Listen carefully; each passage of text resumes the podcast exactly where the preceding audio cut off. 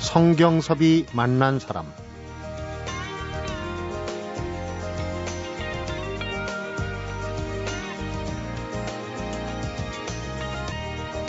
아는 만큼 보인다는 말이 있습니다. 알고 보면 모르고 볼 때하고는 사뭇 다른 느낌, 또 다른 의미를 지니게 되는 것들이 참 많다는 얘기인데요. 그림도 그렇고 음악도 그렇고 사람을 사귀는 일도 아마 마찬가지라고 생각합니다. 그 중에서도 오늘은 근대 문화유산에 관한 얘기를 좀 나눠볼까 합니다. 서울과 경기도 지역에 남아있는 문화유산 36곳을 돌아보고 그곳에 살아있는 150년 한국 근대사 엿보기를 마친 이가 있습니다. 소설가 김종록 작가입니다.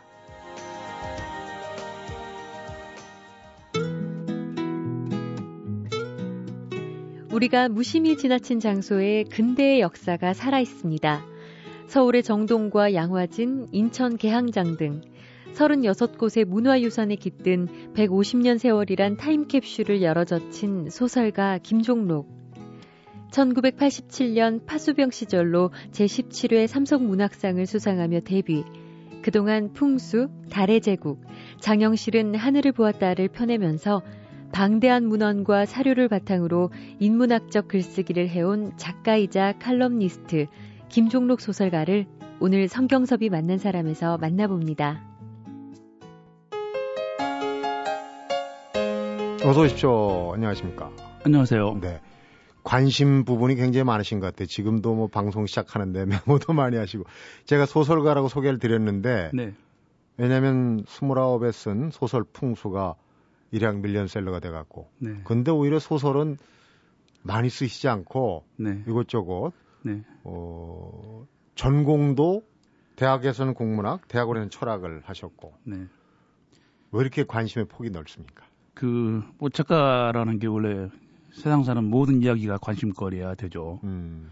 네, 근데 저는 이제 그 이야기에 관심이 있지만 철학성을 담보로 하지 않는 그런 어, 생명력이 짧다고 생각했고, 네. 네, 그래서 어떤 철학을 채로 그러면 역사를 용어로 써서 음, 음. 지금 우리 시대를 얘기하자. 그렇다면 뭐 과거를 얘기했다고 그래서 우리 시대 얘기하지 않은 건 아니죠. 네. 뭐 그런 그 관점으로 글을 쓰려고 애쓰다 보니까 뭐 눈에 보이는 모든 것이 제 그 관심거리죠. 네. 네. 오늘 해볼 얘기 우리 근대 문화의 유산, 우리 이제 근대 문화 유산 어떻게 보면은 지금 같은 이 낙엽이 휘날리고 쌓여 뒹구는 이런 계절이 오히려 그런 근대 문화 유산을 돌아보는데 제 개인적인 생각으로는 좀 음. 어, 계절이 맞지 않나 하는 생각도 들어요. 어떻습니까? 네. 뭐 우리 역사를 돌아보는데 뭐 계절이나 날씨를 탓한 건 아니지만 오늘 방송국에 오는데 바람이 몹시 불더군요. 네. 언뜻 생각나는 게 강일에는 독경하고 네. 유일에는 독서한다 그런 말이 있어요. 그 고전을 읽는 하나의 방법론 중에 하나인데 네. 바람 불고 비 오고 눈 오고 이렇게 강한 날에는 음. 경전을 읽어서 철학으로 자기 마음을 쭉 다스리고요. 네. 그다음에 뭐 아주 꽃바람 불고 아주 좀 화창한 봄날이나 네. 또 모든 게 편안할 때는 역사를 읽어서 지혜를 배우고 또 투지를 불태운다 이런 음. 의미로 어 그렇게 독서를 하는 네, 선현이 이제 그런 음, 지혜를 음, 전해 주셨는데 어 여러 가지 관심이 많지만 우리 주변에 사실은 그냥 지나쳐 버리면은 거기에 뭐가 있는지 모르고 그냥 지나갈 만한 그런 장소들이 사실 많지만 네. 나름대로 의미를 깊은 얘기를 담고 있는 그런 장소들이 상당히 많이 있지 않습니까? 네. 거기에 이제 주목을 하시는데 주목하시게 된 계획은 뭡니까? 저는 그 앞으로 어떤 일이 벌어질 거라는 생각을 미리 좀 하고 네. 어, 준비 작업을 철저히 합니다. 사료를 뒤지고 음. 책도 많이 읽고 인터뷰도 많이 하고 현장을 답사하고 이래서 이제 책을 어, 쓰게 되는데 1910년 8월 29일 그 의원님 무슨 날인가 아세요? 1910년 8월 29일. 100년 전에 무슨 일이 그래요. 있었다 그래갖고 그래요. 재작년에 그래요. 그렇습니다. 대단히 네. 그 네. 반송하는 얘기가 많이 나왔죠. 그렇습니다. 예, 국치일입니다. 네. 우리가 일본한테 나라를 빼앗긴 날이죠. 그런데 우리는 지금 100년 음, 재작년에 맞았지만 네. 예, 근데 제가 한 그, 그 전에, 한 3년 전에 우리가 국치일을 기념을 하고 넘어갈까? 정부 차원이나 아니면 시민단체 차원이나 아니면 조용히 넘어갈까 제가 예측을 해봤죠. 네. 저는 이제 마음속으로는 그냥 넘어갈까도 생각했어요. 왜 우리는 8.15는 경축한다 그러고 모두가 네. 다 어, 기, 념하지만 또 달력에도 써 있죠. 어, 829 국치일은 달력에 써 있지 않습니다. 그냥 조용히 지나갑니다. 음. 저는 역사는 반복된다고 그러는데요. 치욕을 잊지 않아야지 다시 반복되지 않거든요. 네. 저는 그 이제는 우리 자신이 있으니까 과거에는 일제의 나라 뺏겠다는 것 때문에 자꾸만 덮어두려고 했던 우리의 부끄러운 역사를 네. 이제는 100년 맞았고 세계에서 10대 강국 정도 되는 경제 대국에다가 민주화와 산업화를 동시에 이룬 나라 아닙니까? 네. 우리 역량이 충분히 커졌고 이제 일본도 냉정히 볼 수 있고 우리의 그 아픈 역사도 냉정히 볼 수 있다. 음. 그래서 근대화 개화기 때 우리가 뭘 잘못해서 역사적으로 우리보다 좀 열등하다고 생각됐던 일본에게 나라를 뺏겼을까 네. 충격이고 근대사 현대사를 다룰 때 우리가 열등감 갖게 되는데 어 100년인 지금에서는 우리 자신이 있으니까 한번 왜 그랬는지 그 장소를 찾아가 보자 기억의 네. 장소들 음. 근대의 편린들이죠 스펙트럼이라는 말을 쓰는데 이를테면 최초의 개항장 윤천 개항장 개물포 가봐야겠죠 네. 그 다음에 선교사들이 와서 이 땅에서 뭐 복음을 들고 왔지만 또 의료 선교, 또 교육 선교를 했죠. 네. 그런 현장 현장들 가봐야겠죠. 예컨대 뭐 배제학당, 또 이화학당, 음. 뭐 이런 곳, 또 그들이 또 붙였던 양화진 여기 멀지 않은데 네. 국립묘지도 가봐야겠죠. 뭐 생활 속에 뭐 우리 백화점, 욕망의 뭐 그 탈출구라고 하기도 네, 그런데 네. 음. 그 백화점도 사실은 일본에서 일본인 들여온 거죠. 네, 시작된 거죠. 예, 그다음에 근대의 상징이라고 할 수 있는 철도, 서울역 현장이죠. 네. 철도도 일본인들이 놓죠. 뭐 그다음에 그 출판, 그다음에 뭐 신문, 방송은 조금 뒤에 나오거든요. 네. 자 이런 것들이 근대의 스펙트럼들인데 종교도 있고 그 종교도 그렇죠. 네. 예. 그래서 그 최초의 교회들 많지 않습니까? 네. 예, 그런 것들 다녀보면서 근대를 한번 점검하는 방식으로 그런 기억의 장소들에서 우리가 과거를 보고 역사를 그 배우는 거죠. 네. 그리고 그럼 우리가 오늘이 뭔가 알 수 있고 내일을 예측할 수 있고 또 준비할 수 있지 않습니까? 팔빠르게 외국만 그 따라잡기 바빴던 그 우리의 건데 음. 이제는 우리 수식으로 다시 한번 우리가 가야 할 지평을 정하고 합의하고 네. 또뭐 세계를 리드할 수 있는 그런 힘을 또 온축할 수 있지 않겠습니까? 네, 그런 깊은 뜻이 네. 있었는데 우리가 근대로 넘어오면서 단절 혹은 이제 일제 강점기라는 그 왜곡의 시기 이런 부분이 우리 근대의 맥을 중간중간 끊어놓고 좀 그 왜곡시킨 부분이 상당히 있어요. 그래서 그 장소를 찾으면서 아마 만감이 교차한다고 그럴까요? 그랬을 것 같아요. 화가 났죠. 보면 화, 가 나고. 어, 화가 나고. 일본인들에 대한 화뿐만 아니라 당시, 당시 그 우리의 그 지식인들 음. 또 정치인들 그들이 정말 무책임하고 자기들 역할을 못하면 너무 많은 우리 그 생민들, 네. 국민들이 노예가 돼버리지 않습니까? 그런 그런 대목에 다시는 그런 반복하면 안 되고 네. 어떤 지식인 지성인의 책무 같은 것도 느끼죠. 음. 우리가 그래서 이제 김종국 작가를 따라서 그 문화의 현장, 근대 문화 현장을 네. 이제 정해진 시간이지만 한번 어, 답사를 해볼까 하는데 사전 지식이 좀 필요해요. 우리가 네. 보통 뭐 고대, 중세, 근대 이렇게 이제 3분법으로 네. 나누는데 음. 보통 이제 우리 역사를 볼 때 근대라고 지칭하는 거는 언제부터 시작합니까? 우리 역사 교과서에서 뭐 어, 가보경장 얘기도 하고 뭐 그러는데 그렇죠. 어떻게? 네네. 우리 이른바 뭐 1876년 강화도 조약을 기점으로 삼는 학자도 있고요. 네. 우리 위원님처럼 가보경장을 기점으로 삼는 분도 있고. 음. 대략 뭐 지금으로부터 한 100, 한 4, 50년 전 잡으면 될 것 같습니다. 네. 네. 넉넉 잡고 한 150년 네, 네, 150년 전. 네. 어. 미래를 예측하고 싶은 그 예지의 발동 그런 영감을 준 첫 장소는 어디입니까? 어, 이건 뭐 미래 제까지는 아니지만 이건 뭐 교육이라고 하는 장소. 그러니까 근대라고 하는 것은 어, 근대 시민의 시민 시민을 육성하는 그런 그 어, 양성소가 있어야 되는데 네. 어, 역시 교육 현장을 빼놓을 수 없습니다. 음. 최초의 근대식 학교, 서양식 학교, 배제학당. 네. 네. 그러니까 교육이라는 게 네, 네. 100년 대계, 200년 대계 하니까 그러면 잠시 후에 네. 배제학당부터 한번 산책길을 나서 보도록 하겠습니다. 네. 성경섭이 만난 사람, 오늘은 서울과 경기 지역에 남아있는 근대 역사 현장을 돌아보고 답사기를 펴낸 소설가 김종록 작가를 만나보고 있습니다.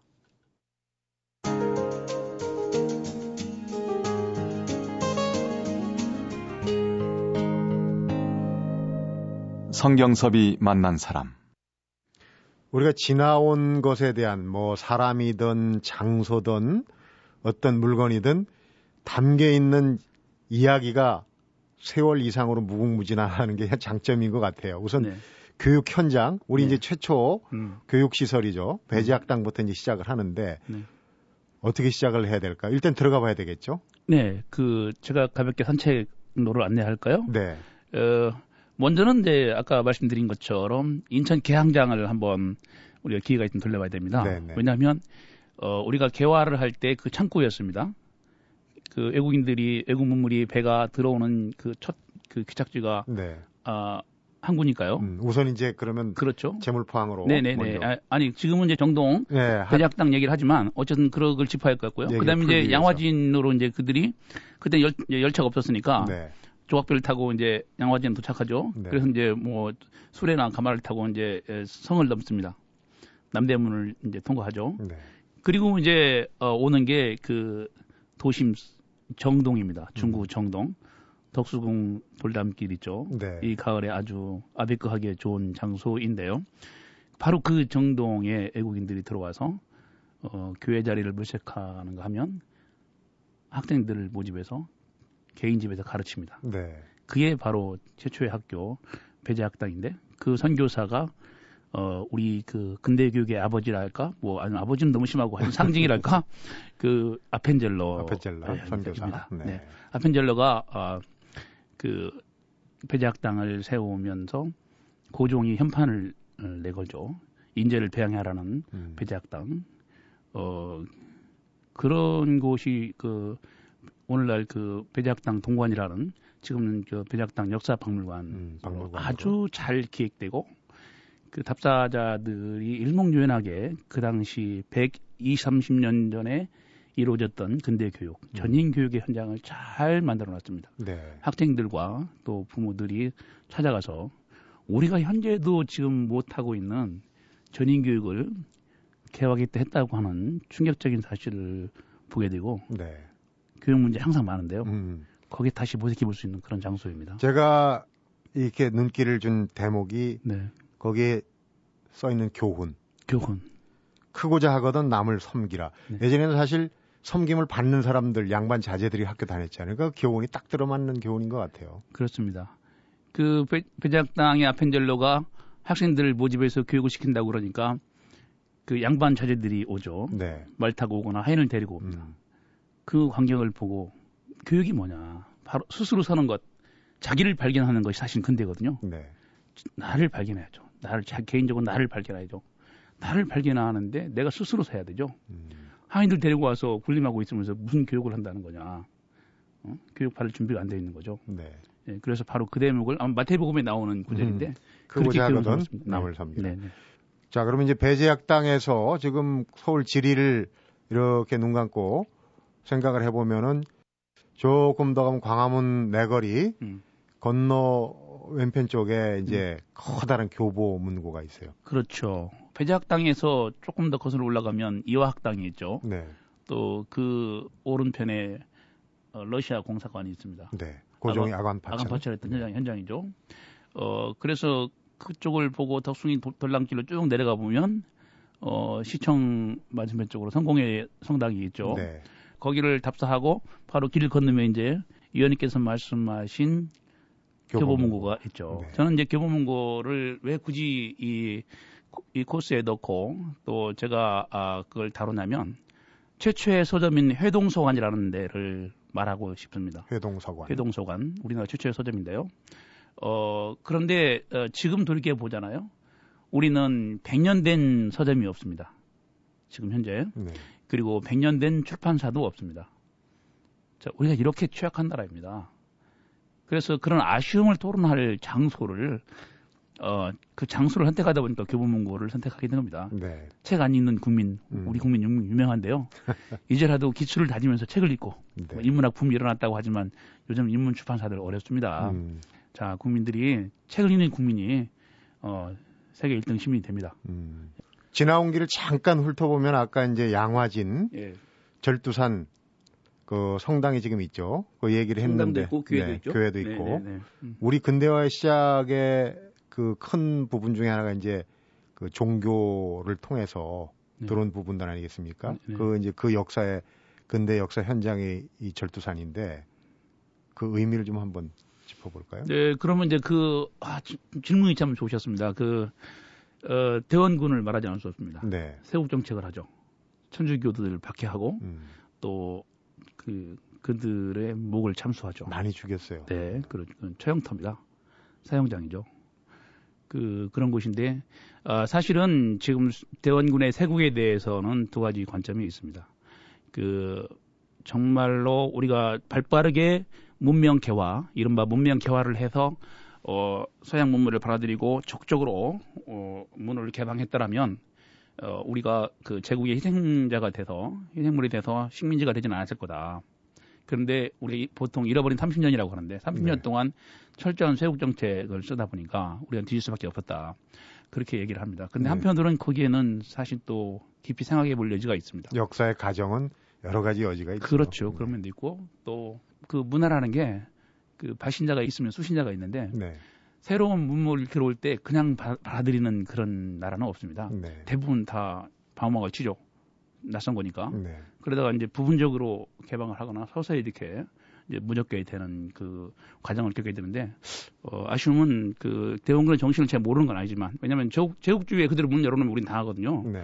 어, 그것을 제가 인정하지 않는 건 아니지만 어, 그 기간이 길었다는 것은 음. 또 결과적으로 어, 일제히 시민이가 됐다는 것은 아쉬움으로 남는 겁니다. 네.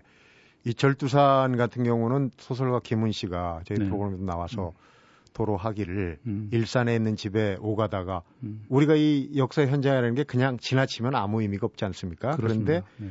그 절두산을 보면서 역사를 생각하고 그래서 만든 소설이 소설 흑산입니다. 그래요. 이 우리 주변에 이 가지고 있는 역사 스토리를 가지고 있는 역사 현장을 누가 파악하느냐에 따라서 이렇게 그래요. 소설도 되고 그래요, 글도 그래요. 되고 하는 겁니다. 어, 저 같은 뭐 작가가 아, 뭐 혹은 뭐 그 저널리스트가 밟으면 이런 답사기가 나오지만 아마 뭐 기업가나 어? 또 뭐 다른 또 전문가들이 그 이른바 그 기억의 장소 음. 특별한 의미가 있는 그 장소에서 100여 년 전에 그 장소에서 젊음을 불태웠던 역사의 인물들과 대화할 줄만 안다면 네. 무한한 문화 컨텐츠가 나올 거다. 단지 그 문화가 문제가 아니라 이를테면 최초의 은행터에 가서는 한국은행터에 가서는 왜 우리가 스스로 우리 민족 자본을 형성시키지 못했을까? 그리고 지금 그 미국이나 거대 자본들하고 우리가 어떻게 또 다시 우리 길을 모셔갈 건가 하는 얘기를 생각할 수도 있고요. 그러니까 이 기억의 장소라고 하는 것은 그러니까 그냥 일반적인 공간하고 다르거든요. 우리의 장소, 장소성 얘기할 때는 네. 특별한 의미가 부여되고 어떤 공동체가 결속할 수 있는 그런 그, 어, 그 여지가 있는 곳이거든요. 네, 그렇죠. 네, 네. 그래서 그런 곳들, 특히 정동은 가까운 곳이잖아요.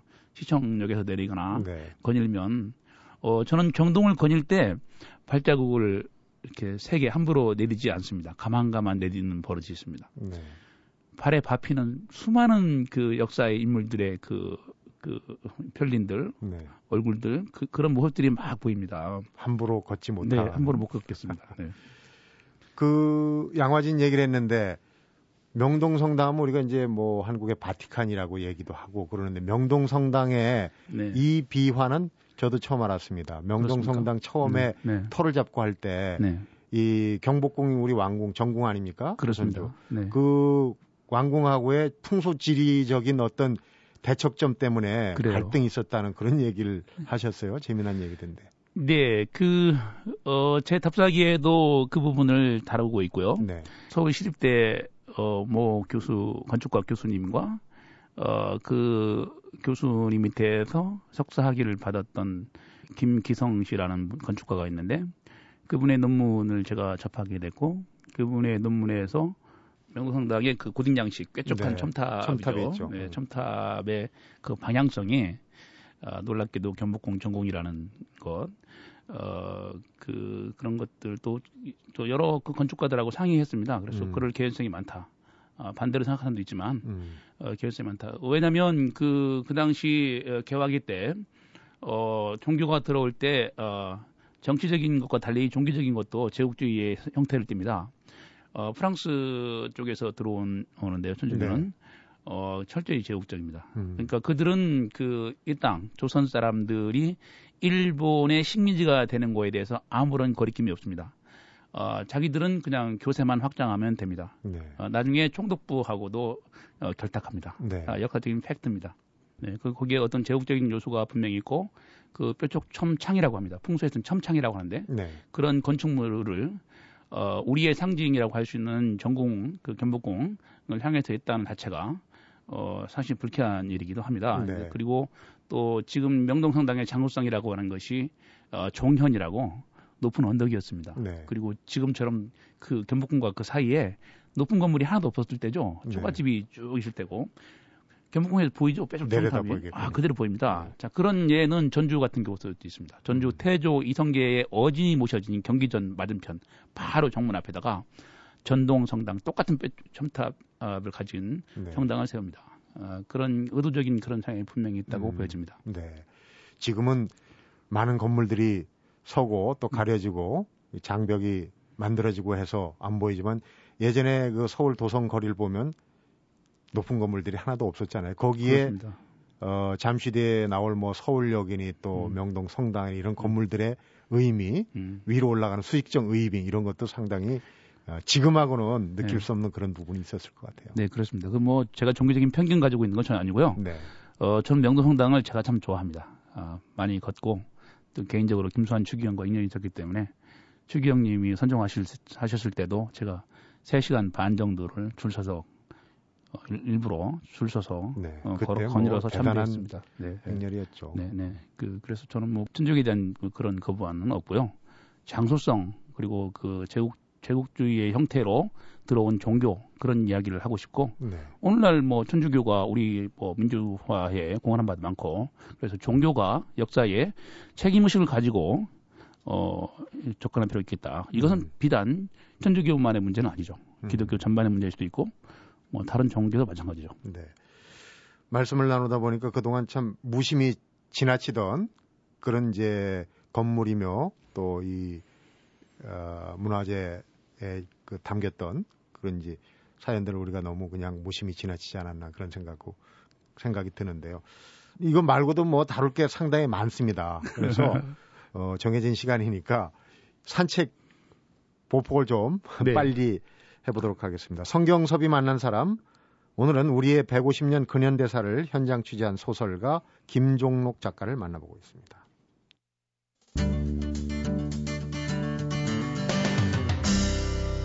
성경섭이 만난 사람. 아무래도 근대화 하면은 생활의 주변에서 달라지는 것들이 이제 호텔이나 네. 백화점 이런 것들이 생기는 거예요. 그곳에도 어, 어 일제의 잔재가 있죠. 네. 그러니까 그 사실 우리가 부인하고 싶지만 어, 일본은 우리의 근대를 실질적으로 설계한 한 나라입니다. 네. 어, 인정 해야 됩니다. 뭐 그 식민지 뭐 근대화론 얘기가 있는데 저는 그거는 반대하지만 네. 어 이상의 날개라는 작품 의원님 잘 아시죠? 있죠. 네. 날자, 날자. 날자. 뭐. 그게 이제 네, 네. 백화점 미스코시 백화점 그래요. 옥상에서 그래요. 그 주인공이 아주 그 식민지 시대에 무능한 어떤 그 상징인 지, 식 네. 지식인이죠. 눈펜이죠. 네. 미스코시 백화점 옥상에 자기도 모르게 무심코 오게 되죠. 네. 거기서 날고 싶은 그런 욕망 얘기하는데 그게 바로 어, 지금의 신세계 백화점 본관. 그 본관입니다. 네. 그래서 그런 것들 볼 수 있고 또 거기서 머지않은 곳에 어, 우리의 최초 호텔이라고 말하고 음. 또 거기에 유네스코 에서 인정받은 그 동판도 새겨져 있거든요. 네.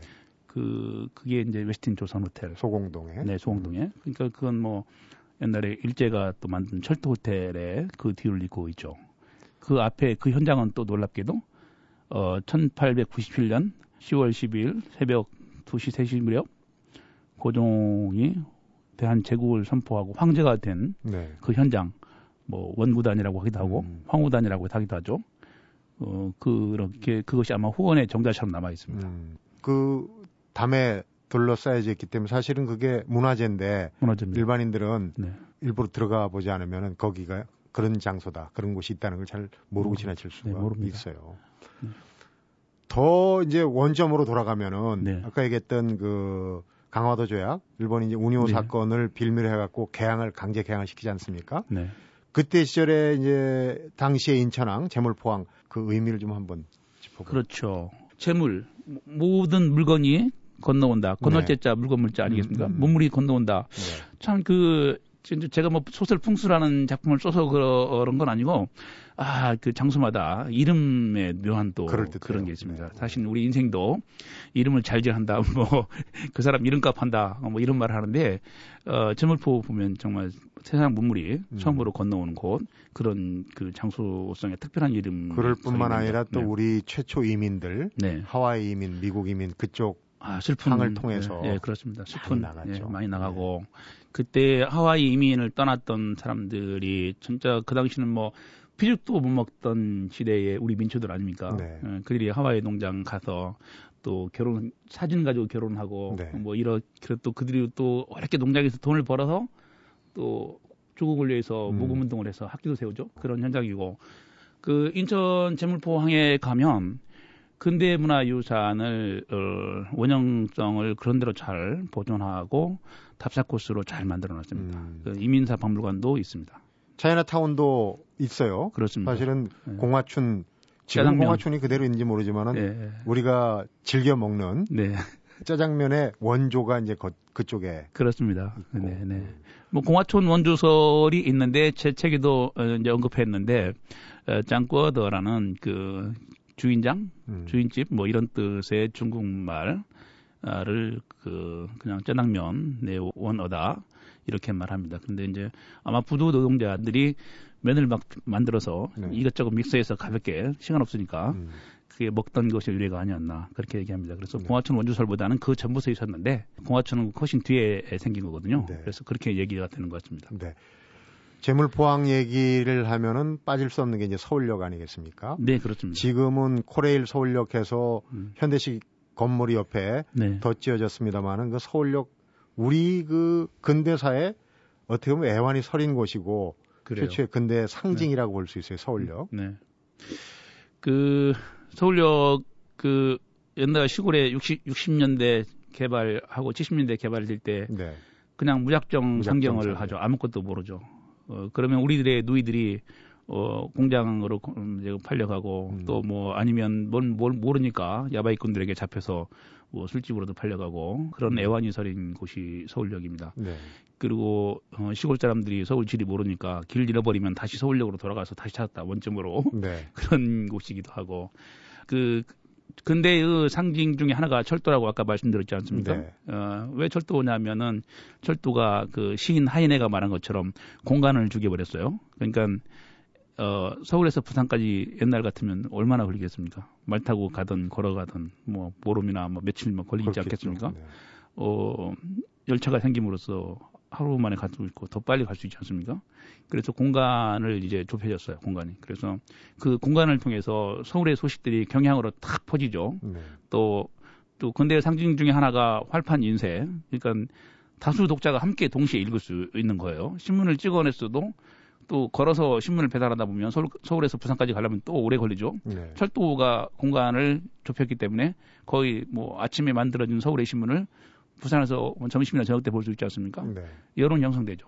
이, 이것도 또 중요한 근대의 하나의 그, 어, 그 모습입니다. 네. 그러니까 호, 최초의 호텔, 최초의 백화점 이런 것도 있지만 그곳에서 신문을 펼쳐 들고 읽는 독자들이 같은 신문을 보, 고 있는 독자들. 네. 아, 이것이 또 근대의 모습입니다. 음. 음. 근데 또 하나 중요한 거는 예전에 일제 강점기만 해도 네. 어쨌든 남북이 트여 있었기 때문에 이 서울역이 이 한반도를 연결해주는 음. 중심점이기도 하지만 여기서 출발해 갖고 유라시아까지 또 갈 수 있었지 않습니까? 그렇습니다. 지금은 중단이 됐어요. 그런 부분도 참 우리가 자, 그것도 부분. 이제 아쉽지만 어, 우리가 근대를 능동적으로 우리가 맞지 못했기 때문에 오는 역사의 아픔입니다. 네. 우리가 일제 식민지를 겪었기 때문에 아마 남북 분단이 됐을 겁니다. 식민지를 겪지 않았다면 우리가 분단하지 않았습니다. 네, 물론입니다. 해방 이후에 어수선한 해방 공간을 몇 년을 보내고 우리 남한 단독 정부가 되지 않습니까? 그리고 그 이후로 남북이 분단이 되고 실질적으로 우리가 서울이라는 곳 아, 남한 어디 우리 대한민국 어디에서 자동차를 말, 몰고 혹은 자전거를 타고 유라시아 대륙까지 갈 수 있습니까? 갈 수 없지 않습니까? 없죠. 비행기나 아니면 배를 타고 가야 된다. 우리는 우리는 지금 섬에 살고 있습니다. 빨리 어, 해방을 민족 해방 진정한 해방은 음. 어, 일제로부터 해방이 아니라 남북이 통일돼야지 해방인 겁니다. 육지 속의 네. 섬에서 네, 탈피하는 그래서 거겠죠. 철도 유라시아 철도를 타고 음. 우리가 우리 학생들이 수, 수 학여행 가고 바이칼로 다녀오고 네. 어뭐 그렇게 해야 한다고 저는 음. 생각합니다. 자 아쉬운 거는 김용록 작가가 답사해본 지역 또 오늘 우리가 훑어본 지역이 다 서울과 가까운 거리에 있는 네. 어, 지역이라는 거예요. 네. 전국에 산재에 있는 그 근대문화유산들도 좀 햇빛 볼 날이 있어야 될 것 같은데 그런 계획도 갖고 계시겠죠, 물론. 그 우리 그 근대 현장은 서울 경기 말고도 군산이나 부산, 네. 대구, 뭐 목포 이런 그 해안가 중심의 음. 에, 그 도시에도 많이 있습니다. 음. 근데 그 그곳에 어, 또 우리 시민들이 성숙해져 가지고 어, 그런 테마 여행을 많이 하고 있습니다. 네. 그래서 어, 기회가 되면 그런 것들을 다시 더 찾아서 네. 어, 이번에 빠뜨렸던 소중한 장소들이 많은데요. 같이 묶어서 어, 뭐 경기도 그다음에 지방 지방 함께 묶어서 어, 근대를 산책하다 제 2권을 내고 싶은데 시간적인 여유가 있을지 모르겠습니다. 요즘 산책 걷기 열풍인데 어딜 걷느냐에 따라서 치유도 되고 배움도 넓혀지고 네. 여러 가지 도움이 되는 것 같아요. 그렇습니다. 오늘은 근대 문화 현장을 좀 걸어보는 그런 시간을 가졌는데 앞으로도 이런 산책길을 좀 많이 저희들한테 열어서 보여주시기 바랍니다. 고맙습니다. 오늘 짧은 시간에 어, 산책 다니느라고 이제 많이 피곤할 것 같은데 청취자분들 좀 놓아드려야 될 것 같습니다. 말씀 잘 들었습니다. 네, 고맙습니다.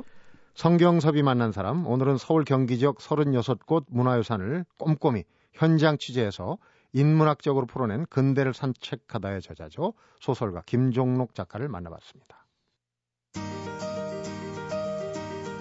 뭐든지 아는 만큼 볼 수 있다는 속담에서 역사의 현장 또한 예외가 아니라는 걸 다시 한번 실감하게 되는데요. 때로는 흥분하고, 때로는 아쉬워하고, 때로는 울분을 느끼고 격세지감에 빠지기도 했다는 김종록 작가의 소회를 어느 날엔가 여러분도 공감할 수 있었으면 좋겠습니다. 더불어서 한국 근현대사를 제대로 볼 수 있어야 진정한 한국인이라는 그런 얘기를 단호하게 하는 김종록 작가의 말을 전하면서 성경섭이 만난 사람 오늘은 여기서 인사드리겠습니다.